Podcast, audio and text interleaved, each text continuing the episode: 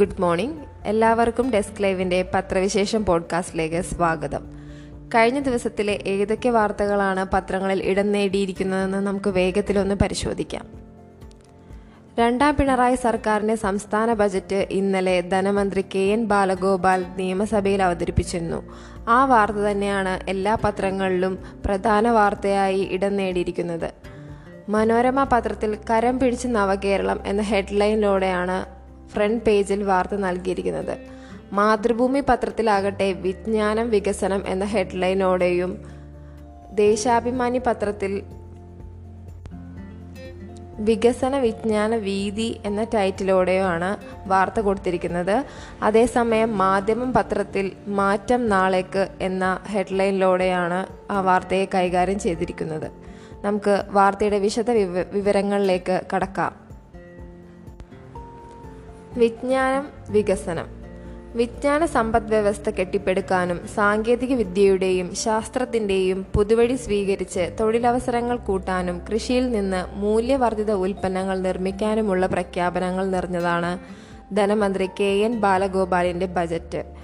ഭാവി പ്രതീക്ഷകൾ പങ്കുവയ്ക്കുമ്പോഴും സാമ്പത്തിക പ്രതിസന്ധിയുടെ കരിനിഴലുകൾ വ്യക്തം. വരുമാനം കൂട്ടാൻ ഭൂമിയുടെ ന്യായവില 10% കൂട്ടും. ഭൂനികുതിയും ഇരുചക്ര വാഹനങ്ങളുടെ ഒറ്റത്തവണ നികുതിയും കൂട്ടി. പഴയ വാഹനങ്ങളുടെ ഹരിത നികുതിയും കൂട്ടിയിട്ടുണ്ട്. ഇതോടെ ഭൂമിയുടെ ക്രയവിക്രയത്തിന് ചെലവേറും. ഇരുചക്ര വാഹനങ്ങളുടെ വില ഉയരും. പുതിയ നികുതി നിർദ്ദേശങ്ങളും ഭൂമിയുടെ ന്യായവില വർധനയും ഏപ്രിൽ 1 നിലവിൽ വരും. ക്ഷേമ പെൻഷനിൽ വർധനയില്ല. നികുതി ഇളവുകളും കോവിഡ് കാരണമുണ്ടായ ജീവന വ്യാപാര പ്രതിസന്ധികളും പരിഹരിക്കാൻ പുതിയ നിർദ്ദേശങ്ങളില്ല. നെല്ലിൻ്റെ താങ്ങുവില 20 പൈസ കൂട്ടി. റബ്ബറിൻ്റെ സബ്സിഡിക്ക് 500 കോടി. ക്ഷേമ കേരളം എന്ന പതിവ് സങ്കല്പത്തിൽ നിന്ന് ഭാവി കേരളം എന്നതിലേക്കാണ് ബജറ്റിലെ മാറ്റം.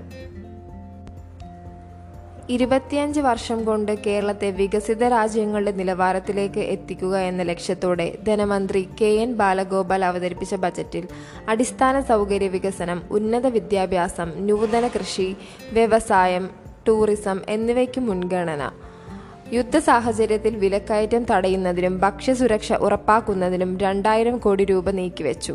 പ്രതിഷേധം തുടരുന്നുണ്ടെങ്കിലും സർക്കാരിൻ്റെ അഭിമാന പദ്ധതിയായ സിൽവർ ലൈന് ഭൂമി ഏറ്റെടുക്കാൻ 2000 കോടി അനുവദിച്ചു.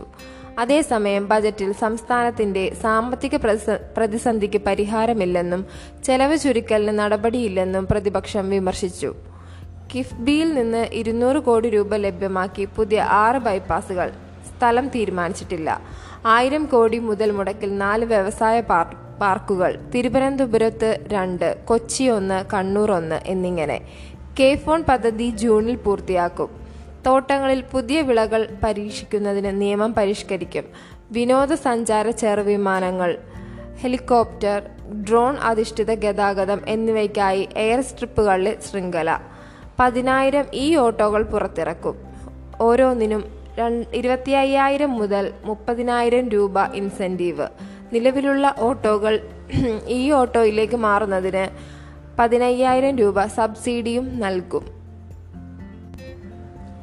ഭൂമി ന്യായവില 10% കൂടും. ഭൂമിയുടെ ന്യായവില ഗ്രാമനഗര വ്യത്യാസമില്ലാതെ 10% കൂട്ടും. ഇതോടെ ഭൂമിയുടെ ക്രയവിക്രയ ചെലവ് ഉയരും. 1 ഏക്കറിന് മുകളിൽ പ്രത്യേക സ്ലാബ് ഏർപ്പെടുത്തി ഭൂനികുതി പരിഷ്കരിക്കും. മറ്റ് സ്ലാബുകളിലെയും നികുതി കൂട്ടും. ന്യായവിലയിലെ അപാകം പരിശോധിക്കാനും പരിഷ്കരിക്കാനും ഉന്നതതല സമിതി രൂപവൽക്കരിക്കും.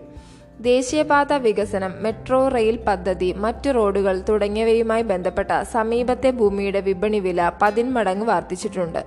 എന്നാൽ രജിസ്ട്രേഷൻ സമയത്തും മറ്റ് ആനുപാതിക വരുമാനം സർക്കാരിന് ലഭിക്കുന്നില്ലെന്ന് കണ്ടതോടെയാണ് ന്യായവില പുനഃപരിശോധിക്കുന്നത്. ന്യായവില ഉയർത്തുന്നതിലൂടെ 200 കോടിയോളം രൂപയുടെ അധിക വരുമാനമാണ് പ്രതീക്ഷിക്കുന്നത്. അതേസമയം ഇരുചക്ര വാഹനങ്ങളുടെ വിലയിലും മാറ്റം.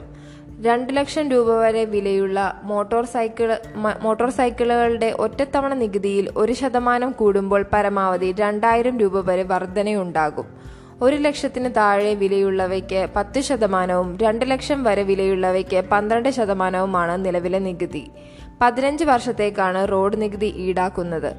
നികുതി വർധനയിലൂടെ 60 കോടി രൂപയാണ് ലക്ഷ്യമിടുന്നത്. പഴയ വാഹനങ്ങളുടെ ഹരിത നികുതി കൂടും. 15 വർഷമോ അതിൽ കൂടുതലോ പഴക്കമുള്ള പെട്രോൾ ഡീസൽ 4 ചക്ര വാഹനങ്ങൾക്ക് 5 വർഷത്തേക്ക് 400 രൂപയാണ് ഹരിത നികുതി. ഇതിൽ 200 രൂപ വർധനയുണ്ടാകും. ഡീസൽ മുച്ചക്ര വാഹനങ്ങൾക്കും ഇനി ഹരിത നികുതി നൽകേണ്ടി വരും. 2 ചക്ര വാഹനങ്ങളെ ഒഴിവാക്കി. കാരവാനുകളുടെ നികുതി ചതുരശ്ര മീറ്ററിന് 1000 രൂപയിൽ നിന്ന് 500 രൂപയായി കുറച്ചു.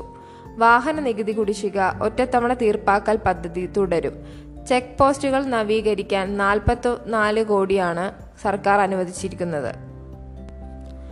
ബജറ്റ് ഒറ്റ നോട്ടത്തിൽ പറയുകയാണെങ്കിൽ സിൽവർ ലൈനിന് ഭൂമി ഏറ്റെടുക്കാൻ കിഫ്ബിയിൽ നിന്ന് 2000 കോടി അനുവദിച്ചു. കാരുണ്യ ആരോഗ്യസുരക്ഷാ പദ്ധതിക്ക് 500 കോടി. ലൈഫ് പദ്ധതിയിൽ 1.6 ലക്ഷം വീടുകളും 2950 ഫ്ളാറ്റുകളും നിർമ്മിക്കും. 1000 കോടി മുതൽ മുടക്കിൽ സ്വകാര്യ പങ്കാളിത്തത്തോടെ തിരുവനന്തപുരത്തും കൊച്ചിയിലും കണ്ണൂരും ഡിജിറ്റൽ സർവകലാശാലയിലും സയൻസ് പാർക്കുകൾ.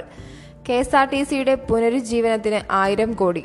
ഗവേഷണവും ഉൽപാദനവും ബന്ധിപ്പിക്കാൻ സർവകലാശാലകൾക്ക് 200 കോടി. 4 IT ഇടനാഴികൾ, 20 ചെറിയ IT പാർക്കുകൾ, 6 പുതിയ ബൈപ്പാസുകൾക്ക് സ്ഥലമേറ്റെടുക്കാൻ 200 കോടി അനുവദിച്ചു. റോഡുകൾക്കും പാലങ്ങൾക്കും 12007 കോടി. 5G വിപ്ലവത്തിൽ കേരളത്തെ മുൻനിരയിലെത്തിക്കാൻ പ്രത്യേക പാക്കേജ്. ശബരിമല മാസ്റ്റർ പ്ലാനിന് 30 കോടി.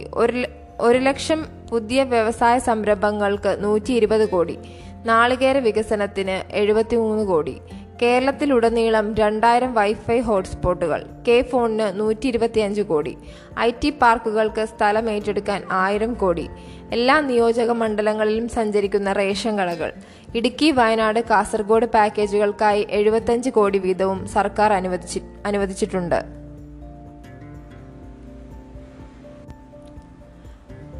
റഷ്യയും യുക്രൈനും തമ്മിലുള്ള യുദ്ധത്തിൽ അയവ് വന്നതോടെ രക്ഷാദൗത്യം ഊർജിതമാക്കാൻ കഴിഞ്ഞത് ഇന്ത്യൻ പൗരന്മാർക്ക് കൂടുതൽ ആശ്വാസകരമായി.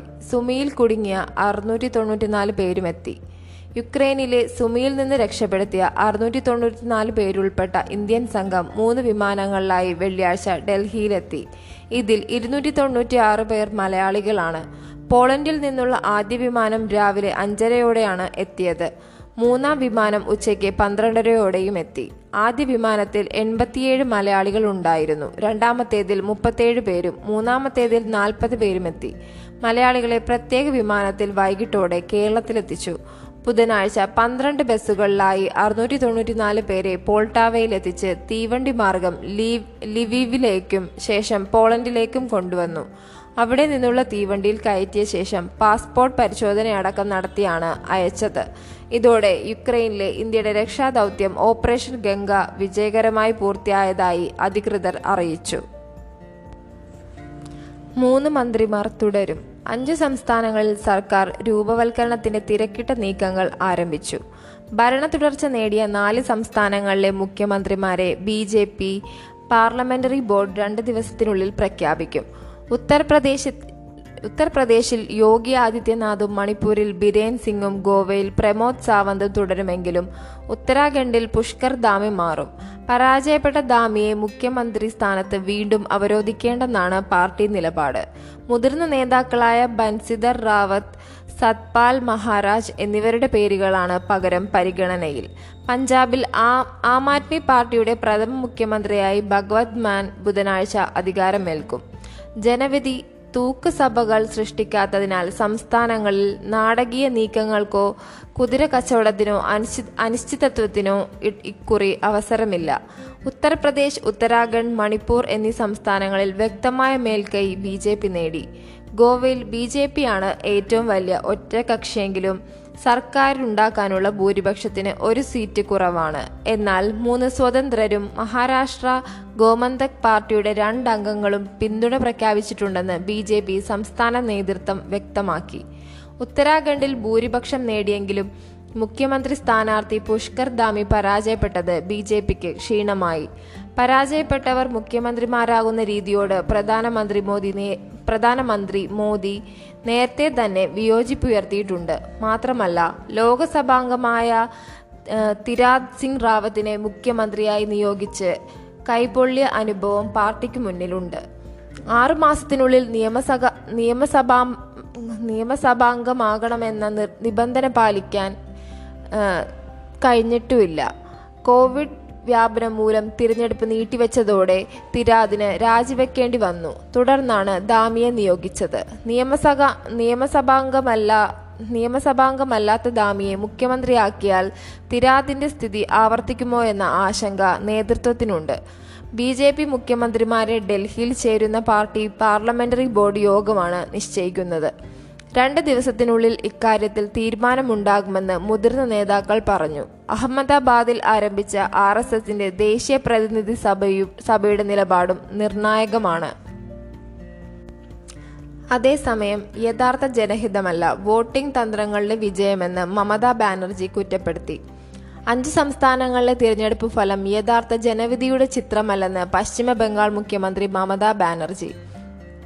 വോട്ടിംഗ് യന്ത്രങ്ങളും തിരഞ്ഞെടുപ്പ് സംവിധാനവും ദുരുപയോഗം ചെയ്ത് നടത്തിയ വോട്ട് കൊള്ളയാണ് കണ്ടതെന്ന് അവർ കുറ്റപ്പെടുത്തി. സംസ്ഥാനങ്ങളിലെ ജയം 2024 പാർലമെന്റ് തിരഞ്ഞെടുപ്പിലുണ്ടാകാൻ പോകുന്ന മനോഭാവമാണ് പ്രതിഫലിപ്പിക്കുന്നതെന്ന പ്രധാനമന്ത്രി നരേന്ദ്രമോദിയുടെ പരാമർശത്തെ മമത തള്ളി. അത് BJPയുടെ ദിവാസ്വപ്നം മാത്രമാണ്. കോൺഗ്രസ് ഇനി എന്തു ചെയ്യുമെന്നത് അവരുടെ പ്രശ്നമാണ്. എന്തായാലും അവരെ കാത്തു നിൽക്കാനാവില്ലെന്ന് മമത പറഞ്ഞു.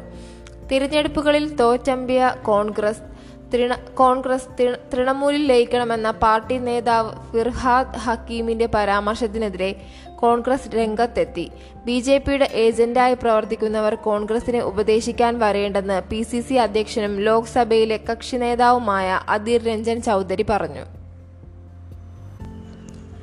ഏറെ നാളത്തെ കാത്തിരിപ്പിനൊടുവിൽ ബ്ലാസ്റ്റേഴ്സ് ആരാധകരുടെ മനം കവർന്ന ദിവസമായിരുന്നു ഇന്നലെ. സെമിഫൈനലിന്റെ ആദ്യ പാദത്തിൽ ബ്ലാസ്റ്റേഴ്സ് വിജയിച്ചു. ഇന്ത്യൻ സൂപ്പർ ലീഗ് ഫുട്ബോൾ സെമിഫൈനലിന്റെ ആദ്യ പാദത്തിൽ സഹൽ നേടിയ ഗോളിൽ കേരള ബ്ലാസ്റ്റേഴ്സ് ജംഷഡ്പൂർ FC യെ തോൽപ്പിച്ചു. ഇനി ഈ മാസം 15-ന് നടക്കുന്ന 2ാം പാദത്തിൽ തോൽക്കാതിരുന്നാൽ ബ്ലാസ്റ്റേഴ്സിന് ഫൈനൽ കളിക്കാം. പ്രതിരോധത്തിൽ തകർപ്പൻ പ്രകടനം പുറത്തെടുക്കുമെന്ന ബ്ലാസ്റ്റേഴ്സിന്റെ ഹോർമി പാഠമാണ് കളിയിലെ താരം. അതേസമയം സെമിഫൈനലിന്റെ ആദ്യ പാദത്തിൽ തോറ്റിട്ടില്ലെന്ന ചരിത്രം ബ്ലാസ്റ്റേഴ്സ് ആവർത്തിച്ചു. 2014-ൽ ചെന്നൈയിനെതിരെയും 2016-ൽ ഡൽഹി ഡൈനാമോസിനെതിരെയും ആദ്യ പാദത്തിൽ കേരള ക്ലബ് ജയിച്ചിരുന്നു. 2 തവണയും കേരളം ഫൈനലിൽ കടക്കുകയും ചെയ്തു. അഫ്ഗാനിൽ മലയാളി IS ഭീകരൻ കൊല്ലപ്പെട്ടു. മലയാളിയായ IS ഭീകരൻ അഫ്ഗാനിസ്ഥാനിൽ ചാവേർ ആക്രമണത്തിനിടെ കൊല്ലപ്പെട്ടു. ഭീകര സംഘടനയായ IS ഖൊറാസാൻ പ്രവിശ്യ മുഖ്യപത്രമായ വോയിസ് ഓഫ് ഖൊറാസാനാണ് വിവരം പുറത്തുവിട്ടത്. കേരളത്തിൽ നിന്നുള്ള 23-കാരനായ MTech വിദ്യാർത്ഥിയാണെന്നും നജീബ് അൽ ഹിന്ദി എന്നാണ് IS പേരെന്നും റിപ്പോർട്ടിൽ പറയുന്നു. എന്നാൽ നജീബിനെക്കുറിച്ചും കൊല്ലപ്പെട്ട ആക്രമണത്തെക്കുറിച്ചും വിശദാംശങ്ങൾ നൽകിയിട്ടില്ല. ചിത്രം ഉൾപ്പെടുത്തിയിട്ടുണ്ട്. ഇന്ത്യയിൽ നിന്ന് സ്വന്തമായി അഫ്ഗാനിസ്ഥാനിൽ എത്തിയതാണ് നജീബ് എന്ന് റിപ്പോർട്ടിൽ പറയുന്നു. സ്വന്തം സ്ഥലത്ത് നിന്ന് വന്ന മറ്റുള്ളവരെ കണ്ടുമുട്ടിയ അയാൾ അതിഥി മുറിയിൽ കഴിഞ്ഞു വരികയായിരുന്നു. സുഹൃത്തുക്കളുടെ നിർബന്ധത്തിന് വഴങ്ങിയാണ് IS ബന്ധമുള്ള പാകിസ്ഥാൻ കുടുംബത്തിൽ നിന്ന് കല്യാണം കഴിച്ചത്. അന്നു തന്നെയാണ് ഇയാൾ ചാവേറായി ആക്രമണത്തിന് പോയി കൊല്ലപ്പെട്ടതെന്നും റിപ്പോർട്ടിൽ പറയുന്നു. മലപ്പുറം പൊന്മളപ്പള്ളിയിലെ നജീബിനെ തമിഴ്നാട്ടിൽ വിദ്യാർത്ഥിയായിരിക്കെ കാണാതായതിന് 2017-ൽ കേസെടുത്തിരുന്നതായി മലപ്പുറം പോലീസ് അറിയിച്ചു. ദേശീയ അന്വേഷണ ഏജൻസിയും ഇയാൾക്കെതിരെ കേസെടുത്തിരുന്നു. പക്ഷേ ഇപ്പോൾ കൊല്ലപ്പെട്ടത് ഇയാളാണോ എന്ന് DNA പരിശോധനയ്ക്ക് ശേഷമേ സ്ഥിരീകരിക്കാനാവൂ എന്നും പോലീസ് പറഞ്ഞു. ഇന്ന് പത്രങ്ങളിലുള്ള പ്രധാന വാർത്തകളൊക്കെ തന്നെ ഏകദേശം നമ്മൾ പരിശോധിച്ചിട്ടുണ്ട്. എല്ലാവർക്കും നല്ലൊരു ദിവസം ആശംസിക്കുന്നു. നന്ദി.